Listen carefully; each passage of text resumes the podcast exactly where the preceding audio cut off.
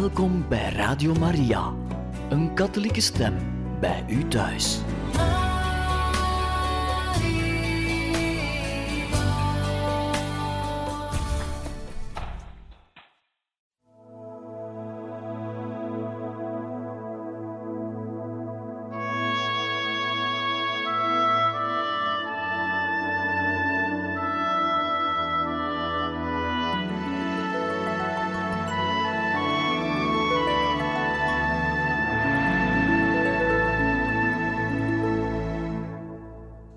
Beste luisteraars van Radio Maria, hartelijk welkom in dit programma Heilige Getuigen, waar wij verder gaan met de lezing uit de biografie van Edith Stein, zuster Theresia Benedicta van het Kruis, geschreven door Anders Arborelius, Karmeliet.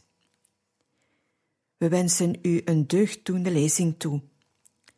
We waren gekomen aan hoofdstuk 5, Karmelites met dit hoofdstuk gaan wij nu verder.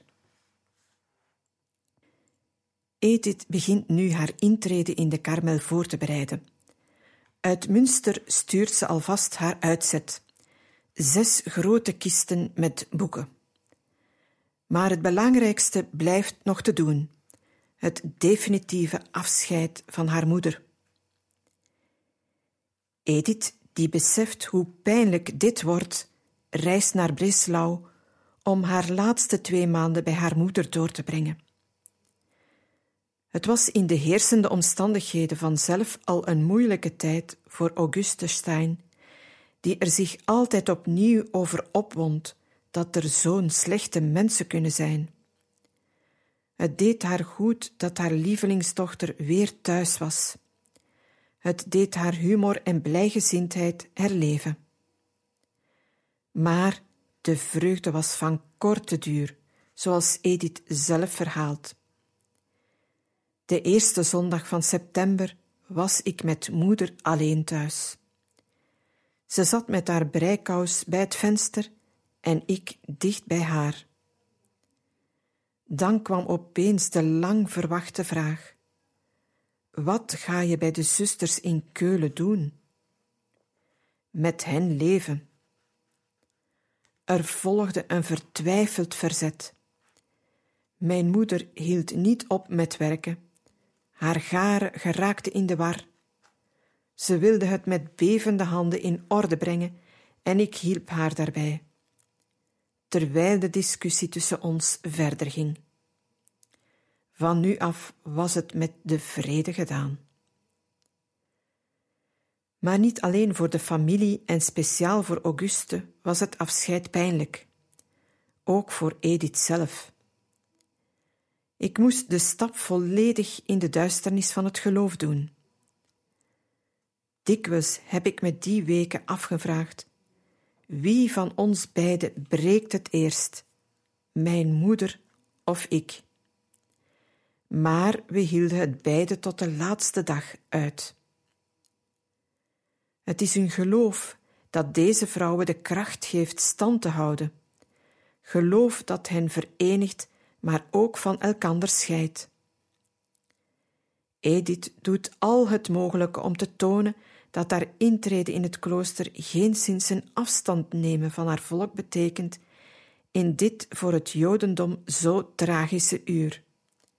Maar dat ze in tegendeel juist door zich in het klooster heel aan God te wijden, zich ook wijdt aan haar volk. De laatste dag die ik thuis doorbracht was de 12e oktober, mijn geboortedag. Het was tevens een Joodse feestdag, de afsluiting van het Loofhuttefeest. Mijn moeder bezocht de godsdienstoefening in de synagoog van het Rabbijnenseminarie. Ik ging met haar mee, omdat we deze dag zoveel als maar enigszins mogelijk was samen wilden doorbrengen. De leraar van Erika, Edith's nicht, een aanzienlijk geleerde, hield een mooie preek. Op de heenweg met de tram hadden we maar weinig gesproken. Om wat troost te geven, zei ik dat de eerste tijd maar een proeftijd was maar dat hielp niets. Wanneer jij aan een proeftijd begint, weet ik zo dat je die ook doorstaat. Nu wilde mijn moeder te voet naar huis terugkeren. Ongeveer drie kwartier stappen en dat aan 84 jaar. Maar ik moest het laten gebeuren, want ik merkte goed dat ze nog graag ongestoord met mij wilde praten. Was de preek niet mooi? Jawel. Men kan dus ook vroom zijn als Jood. Zeker, indien men niets anders heeft leren kennen. Nu kwam de wanhopige repliek. Waarom heb je dat toch leren kennen? Ik wil niets verkeerds van hem zeggen. Hij kan een zeer goed mens geweest zijn. Maar waarom heeft hij zich tot God gemaakt? Verder in de loop van de dag kwamen alle verwanten en vrienden om van Edith afscheid te nemen. Toen ze allemaal vertrokken waren, werd het te veel voor August. Dan, met het gezicht in de handen, begon ze te wenen. Ik ging achter haar stoel staan en drukte haar zilvergrijze hoofd aan mijn borst. In die houding bleven we een hele tijd, tot ze zich liet overreden om naar bed te gaan. Ik leidde haar naar boven en hielp haar bij het uitkleden, voor de eerste maal in mijn leven. Dan zat ik nog op de rand van haar bed, tot zij zelf me zei te gaan slapen. We hebben wel beide die nacht geen rust gevonden. De volgende morgen in de vroegte verlaat Edith haar moeder om ze nooit meer terug te zien. Een offer dat voor ieder van deze beide vrouwen, die zo van elkaar hielden, zeker even zwaar moet geweest zijn. Postulante. Wat Edith betreft, is het een zinvol offer. Ze beschouwt haar intrede in de karmel en in feite heel haar leven vanuit een perspectief waar het offer, dat van Christus aan het kruis en haar deelneming daaraan, in het centrum staat.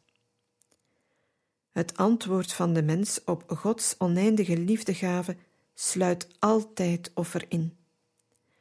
Wil men aan God iets geven, dan moet men in feite alles geven, namelijk zichzelf. Iets anders heeft men immers niet. Edith is ervan overtuigd dat God van haar deze totale zelfgave verwacht. Maar zelfgave en offer hebben geen zin tenzij in het perspectief van de liefde. En die liefde vindt Edith in de karmel. Gods liefde waarin de mens mag delen onder de sluier van het offer. Maar het beste is, zo schrijft ze, dat de geest van de karmel de liefde is en dat deze geest zo levend in dit huis aanwezig is. Edith is gelukkig nu ze haar doel bereikt heeft, zich helemaal aan God te mogen wegschenken in de karmel. Maar het is niet gemakkelijk voor een rijpe, zelfstandige vrouw, die altijd op eigen benen heeft gestaan, zo plots een kleine, onbeduidende postulante te worden. Hetgeen ze schrijft over Catharina Esser, die in 1845 het Karmelitessenklooster van Keulen herstichtte, kan nogal goed op haarzelf worden toegepast. Het was geen klein offer voor deze 46-jarige vrouw, die jarenlang van niemand afhankelijk was geweest, opnieuw een kind te worden, te gehoorzamen en het eigen oordeel aan dat van overste ondergeschikt te maken. Later bekende ze heel oprecht dat het bitter was geweest voor haar. Het is gemakkelijker zich met de Verlosser te laten vastspijkeren aan het kruis, dan samen met hem een onmondig kind te worden. Maar zij slaagde erin. De onpraktische, 42-jarige Fräulein Dokter krijgt nu een heel ander leven dan zij tot dusver geleid had. Het werk in keuken en linnenkamer valt haar niet zo licht. Als zij de vloer schrobt, schieten de zusters in de lach. Op het noviciaat zijn de anderen ongeveer twintig jaar jonger. Niemand onder de zusters beseft welk een rijkbegaafde en ontwikkelde vrouw ze eigenlijk is. Vroom en vriendelijk, dat wel, maar haar naaiwerk is beneden alles. Intussen doen al deze kleine moeilijkheden Edith geen kwaad. Integendeel, ze flirt op in het gezelschap van de blije, ongecompliceerde novice. Haar wat zwaarmoedige ernst wordt er lichter en vrolijker door. Ze moet bekennen dat ze voordien nooit zo hartelijk gelachen heeft. Ze past zich helemaal aan haar nieuwe omgeving aan en denkt er niet aan drukte te maken van haar persoon en ontwikkeling. Edith voelt aan dat ze op haar plaats is. De eenvoudige en strenge levenswijze in de karmel ligt haar volkomen. Eenzaamheid en slot schrikken haar niet af, integendeel. Trouwens, het grootste deel van haar leven is ze eenzamer geweest dan nu in het klooster.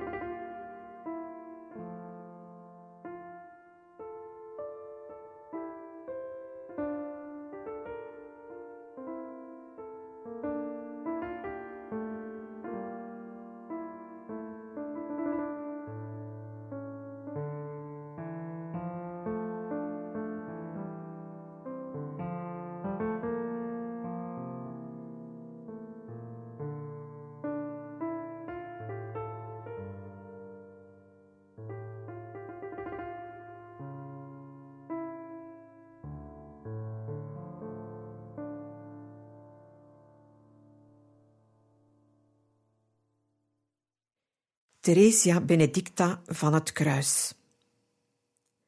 Op 15 april 1934, de zondag van de Goede Herder, ontvangt Edith het Karmelitesse habit en wordt aldus novice in de Karmelorde. Aartsabt Valser draagt de plechtige heilige mis op in de kapel van de zusters. Talrijke vrienden, ex-collega's en studenten van Edith zijn aanwezig maar niemand van de familie. Wel had Rosa haar de zijde gestuurd voor het bruiloftskleed dat ze tijdens de plechtigheid zou dragen, vooraleer het eenvoudige kloosterhabit te ontvangen. Edith krijgt de kloosternaam die ze zelf gevraagd heeft: Theresia Benedicta van het Kruis. Op die wijze wil ze haar dankbaarheid uitdrukken tegenover de heilige Theresia, die haar binnenleidde in de kerk, en de heilige Benedictus, die haar in Beuron een geestelijk tehuis bezorgde. Maar haar grootste dankbaarheid gaat natuurlijk naar Christus en zijn kruis. Later schrijft ze in een brief: Ik moet u zeggen dat ik mijn naam reeds als postulante mee naar hier gebracht heb. Ik kreeg hem juist zo zoals ik hem gevraagd had. Onder het kruis heb ik het lot van het godsvolk begrepen, zoals dat zich toen reeds begon aan te kondigen. Ik dacht dat degenen die begrepen dat het het kruis van Christus was, het ook in naam van allen op zich moesten nemen. Ik weet er nu beslist meer van wat het betekent met de Heer in het teken van het kruis verloofd te zijn. Begrijpen kan men dat wel nooit, het is immers een mysterie. Zuster Benedicta beschouwt heel haar leven in de Karmel als een deelnemen aan Christus verzoeningsoffer. Het is opvallend hoe dikwijls ze het offer centraal stelt. Heel het kloosterleven is een weg naar de Heer en zijn kruis. Het is echter een weg die haar niet van de rest van de wereld scheidt, maar eerder dichter brengt bij hen die ze in de wereld heeft achtergelaten. De Karmel, zo schrijft ze, is een hoge berg die men van beneden af bestijgen moet. Maar het is een buitengewoon grote genade die weg te mogen gaan. En u mag me geloven dat ik tijdens de gebedsuren altijd speciaal diegene indachtig ben die graag in mijn plaats zouden zijn. Help me dat ik het waardig word in het inwendig heiligdom van de kerk te leven en er de plaats in te nemen van hen die buiten moeten werkzaam zijn. Zo blijft zuster Benedicta met allen die ze heeft leren kennen op geestelijke wijze verbonden. Velen bewaren het contact met haar en bezoeken haar zelfs in de kloosterspreekkamer. Zelf schrijft ze ook iedere week een brief naar haar moeder in Breslau. Maar een antwoord komt er nooit. Zo goed als het gaat, probeert Rosa een zeker contact tussen moeder en dochter in stand te houden. Het noviciaatsjaar verloopt rustig en stil voor zuster Benedicta. Naast wat huishoudelijke taken, waar ze nog altijd onwennig tegenover staat, wijdt ze nu ook heel wat tijd aan intellectuele arbeid. En wel in opdracht van de provinciaal. Zo schrijft ze onder meer korte biografieën over bekende karmelfiguren. Het is niet altijd zo gemakkelijk om hiervoor de vereiste tijd en concentratie te vinden, en tevens aan alle kloosteroefeningen deel te nemen. Soms zucht ze de zondag. God dank, vandaag hoef ik niet te schrijven, vandaag mag ik bidden. Op Pasen 21 april 1935 mag zuster Benedicta haar tijdelijke gelofte voor drie jaar afleggen. Ze is gelukkig en op een vraag hoe ze zich voelt, antwoordt ze eenvoudig als de bruid van het lam. Door haar gelofte weet ze zich nu op speciale wijze verenigd met de bruidegom Christus. Maar ze weet ook dat hij een gekruisigde bruidegom is, het lam dat geslacht werd. En als bruid voelt ze zich geroepen om met heel haar persoon aan het kruis van de bruidegom deel te hebben. Intussen komt het leven in de karmel, al staat die dan ook in het teken van het kruis, haar aangenaam voor en licht omdragen. Toch zijn de kleine offers van iedere dag een hulp om de eigenliefde tegen te gaan en zich gereed te maken voor hetgeen de Heer haar bereidt. Enkele maanden voor haar professie schrijft ze aan haar vriendin Gertrude von Lefort, schrijfster van onder meer De Laatste aan het Schavot. U kunt zich niet indenken hoe diep beschaamd ik ben als iemand over ons offerleven spreekt. Een offerleven heb ik gehad zolang ik nog in de wereld was. Nu zijn bijna alle lasten van mij afgenomen en heb ik in volle mate wat me vroeger ontbrak. Er zijn weliswaar zusters bij ons van wie elke dag grote offers gevraagd worden. En zelf verwacht ik dat ik ook eens wat meer van mijn kruisroeping zal ervaren als thans, nu ik nog eens door de Heer als een kleinkind word behandeld. Na haar noviciaat verblijft zuster Benedicta, zoals gebruikelijk, nog drie jaar op het noviciaat, tot aan haar eeuwige gelofte. Ze werkt nu ook verder aan haar boek Act und Potens, waarmee ze reeds in Spiers begonnen is. Wanneer ze na een ongelooflijke inspanning in 1936 ermee klaar is, heeft het een nieuwe titel, die meer aan het gestelde doel beantwoordt, namelijk Endliches und Ewiges Sein. Het is een poging om in een soort filosofisch panorama over al het bestaande, aan de hand van Thomas van Aquino en de fenomenologie, van het eindige beperkte zijn naar het eeuwige onbeperkte zijn op te stijgen. Terwijl Thomas als uitgangspunt God zelf, het zuivere zijn, neemt, gaan de fenomenologen en zuster Benedicta met hen uit van het geschapen, eindige zijn. Alles wat bestaat is in zekere zin een afspiegeling van God, de oerbron. Overal heeft de drie-ene God sporen nagelaten en daarom zijn er in alles zekere gelijkenissen met Hem te vinden. Ons menselijke zijn moet terug naar de oerbron, naar de liefdegemeenschap van de drie goddelijke personen. In de volmaakte zelfgave van de goddelijke personen, waarin elke persoon volkomen van het eigen wezen afstand doet en het toch volkomen bewaart, elke persoon geheel in zichzelf en tevens geheel in de andere is, hebben we de geest in zijn zuiverste en volmaakte verwerkelijking voor ons.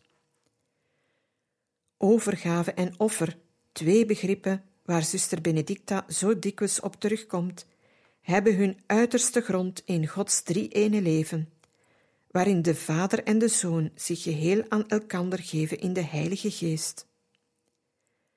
Het kruis en de verrijzenis van Christus openen voor heel de mensheid de weg naar dit goddelijk leven van eeuwige liefde en onderlinge overgave.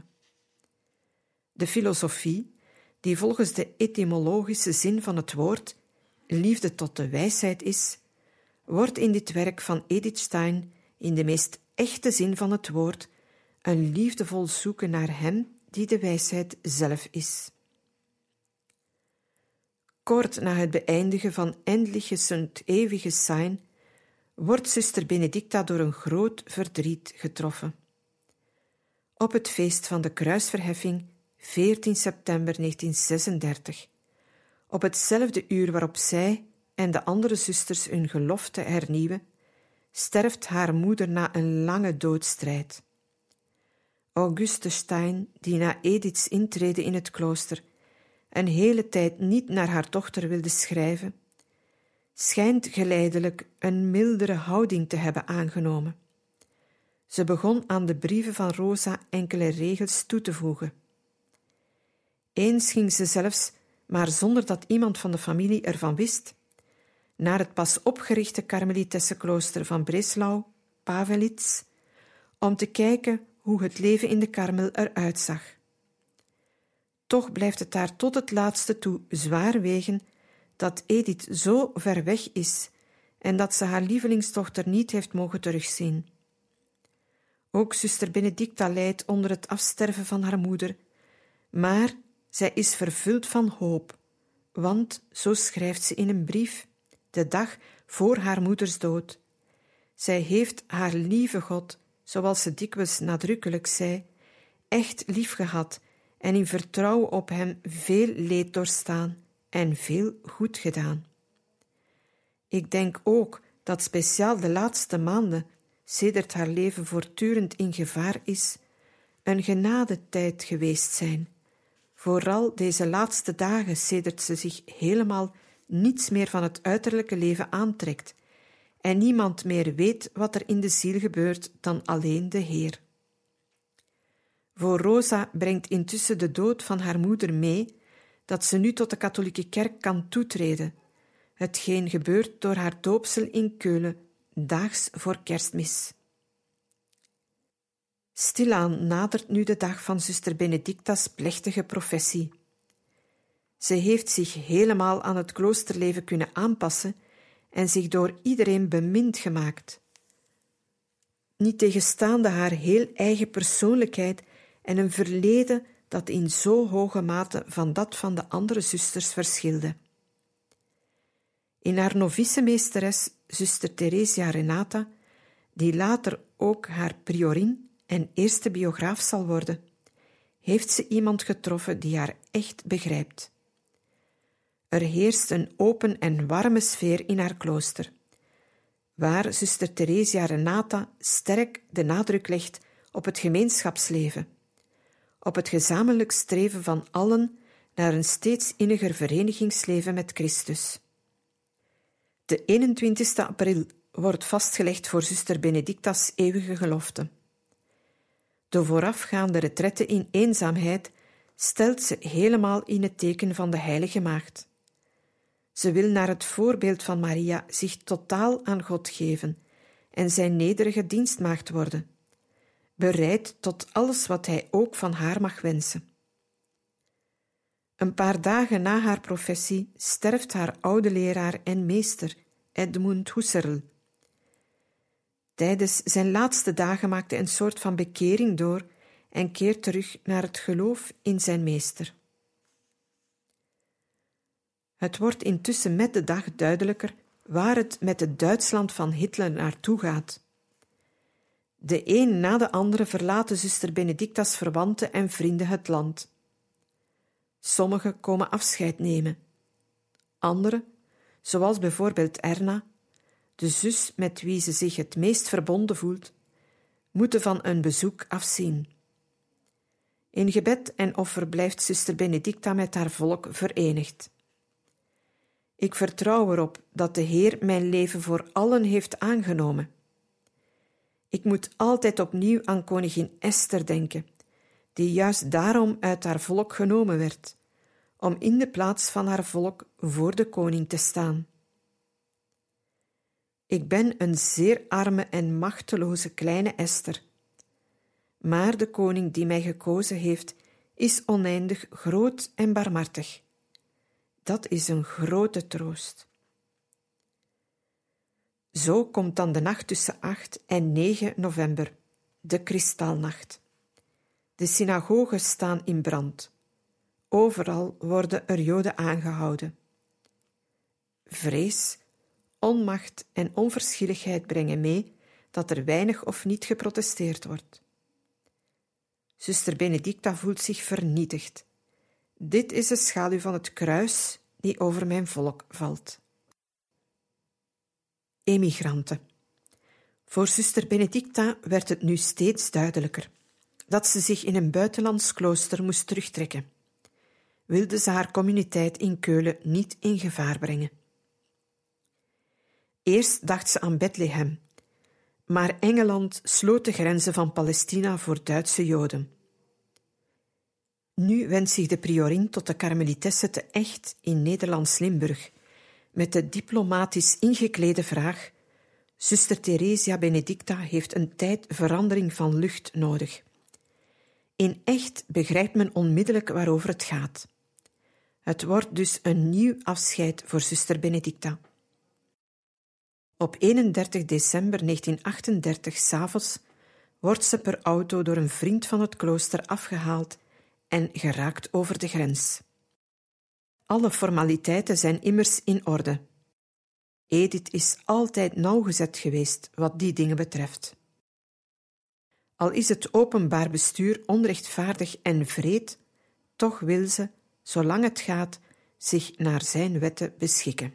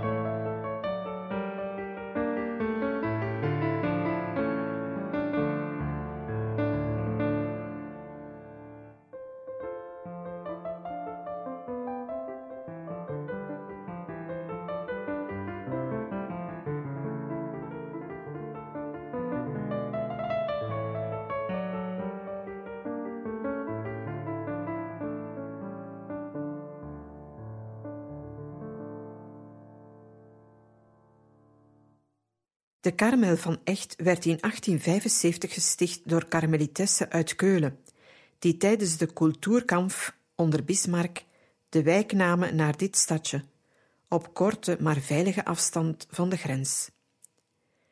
Nog zijn bijna alle zusters van Duitse afkomst, maar men probeert zich aan de Nederlandse situatie aan te passen. Zo mag zuster Benedicta alvast beginnen met Nederlands te leren, wat ze ook graag doet. Ze doet haar best om zich in haar nieuwe communiteit thuis te voelen en is er ook gelukkig. Hier is nu alles weer nieuw, schrijft ze in een brief. Help me toch bidden, zodat ik de grote liefde waarmee allen me tegemoet komen, kan vergelden en ik dit huis van nut kan zijn. Hij die het kruis oplegt, weet ook hoe hij de last zoet en licht kan maken.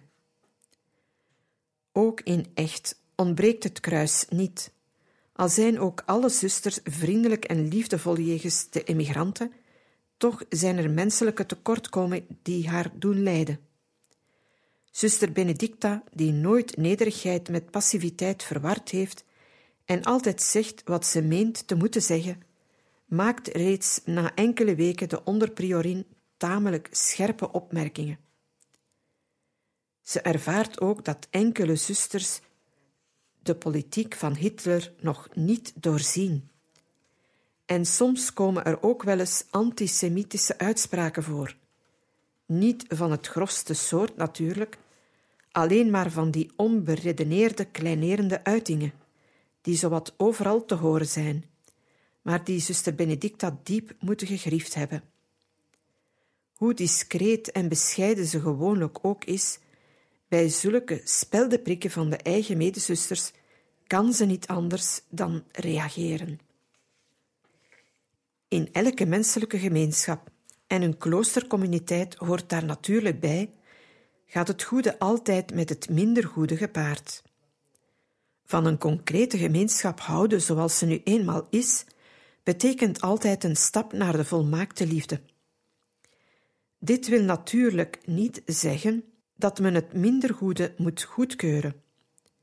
Toch heeft het, ondanks alles, zijn plaats in het plan van God, die alle omstandigheden benut om ons te doen groeien in liefde.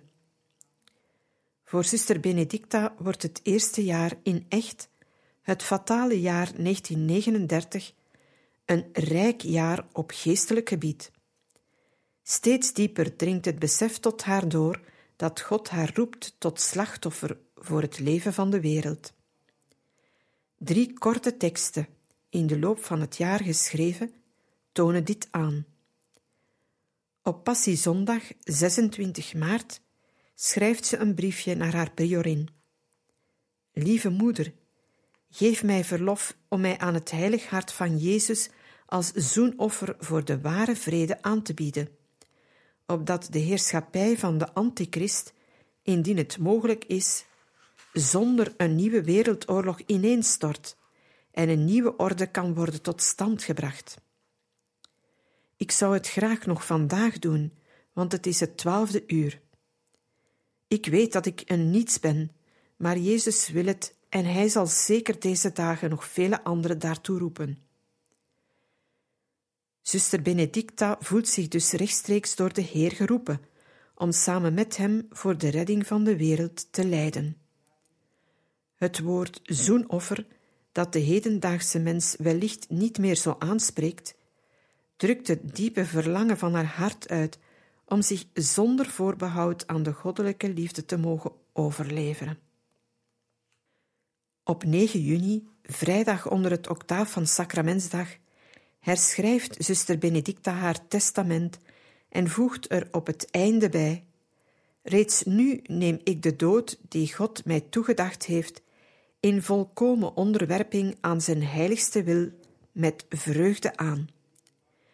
Ik bid de Heer dat Hij mijn leven en sterven mag aanvaarden tot Zijn eer en verheerlijking, voor alle aangelegenheden van het Allerheiligste Hart van Jezus, van Maria en van de Heilige Kerk, in het bijzonder voor het behoud, de heiliging en voltooiing van onze heilige orde, vooral van de Karmels van Keulen en Echt, tot verzoening voor het ongeloof van het Joodse volk en opdat de Heer door de zijne aangenomen mag worden en zijn rijk komen in heerlijkheid, voor de redding van Duitsland en de vrede in de wereld. Ten slotte voor mijn bloedverwanten, levenden en doden, voor allen die God mij gegeven heeft, dat niemand van hen verloren mag gaan. Hier blijkt hoe zuster Benedicta brandt van ijver ze struikelt bijna over de veelheid van intenties om toch maar alles en allen te vernoemen die ze in haar hart draagt. Al staat onze huidige mentaliteit enigszins vreemd tegenover zulke offerakten, toch beantwoorden ze aan een behoefte die altijd bij de diep religieuze mens bestaan heeft, namelijk zich koste wat het wil in dienst van de liefde prijs te mogen geven. Zuster Benedicta is zich volkomen bewust wat het haar zal kosten. Christus schijnt altijd een oprecht verlangen om deel te nemen in zijn verlossend lijden, ernstig te nemen. Dit testament doet enigszins denken aan de offerakte van Theresia van Lisieux. De nu volgende tekst echter herinnert aan de gelofte van Theresia van Avila om altijd het volmaaktste te doen. Op 4 augustus drukt zuster Benedicta op volgende wijze haar volmaakte overgave aan het heilig hart van Jezus uit. Goddelijk hart van mijn verlosser, ik beloof alle gelegenheden te baat te nemen om u genoegen te doen. En als ik voor een keuze sta, wil ik kiezen wat u het meest behaagt. Dit beloof ik om u mijn liefde te bewijzen en om te komen tot de volmaaktheid van mijn roeping. Dit is een echte karmelites, uw ware bruid te worden. Ik bid u mij de kracht te geven om trouw mijn gelofte na te leven. Mogen uw moeder en mijn heilige engelbewaarder mij hierbij helpen. Zuster Benedicta is zich van haar lotsverbondenheid met Christus bewust. Als zijn bruid is zij geroepen om alles met hem te delen, en dat wil ze van ganser harte doen om zijn hart de grootst mogelijke vreugde te geven. Deze drie teksten, in een door de tijd gekleurde vorm geschreven, getuigen in ieder geval dat zuster Benedicta meer en meer op mystieke wijze in het mysterie van Christus en speciaal zijn kruismysterie wordt opgenomen. Niet voor niets heet zij immers Theresia Benedicta van het kruis. Beste luisteraars, we beëindigen hier voor vandaag deze lezing uit de biografie van Edith Stein, zuster Theresia Benedicta van het Kruis. We beëindigen het hoofdstuk 5 en gaan volgende keer verder met hoofdstuk 6, Martelares. We hopen dat deze lezing u gesticht heeft. We wensen u nog een gezegende avond toe en tot volgende keer.